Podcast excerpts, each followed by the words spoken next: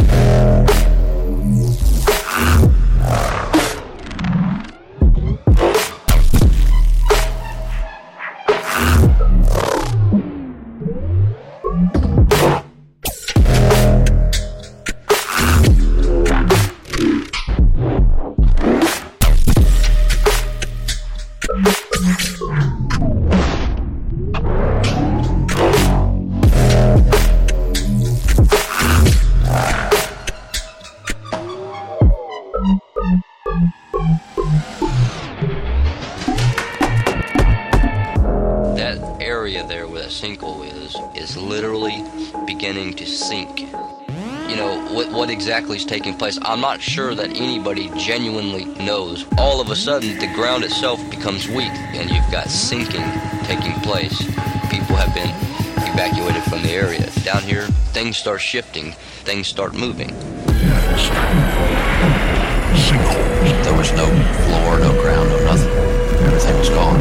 Everything was gone. Sinkhole, sinkhole, sinkhole, sinkhole. The sinkhole was more than 20 feet deep and completely empty. No bed, no body, just dirt. And everything was still sinking.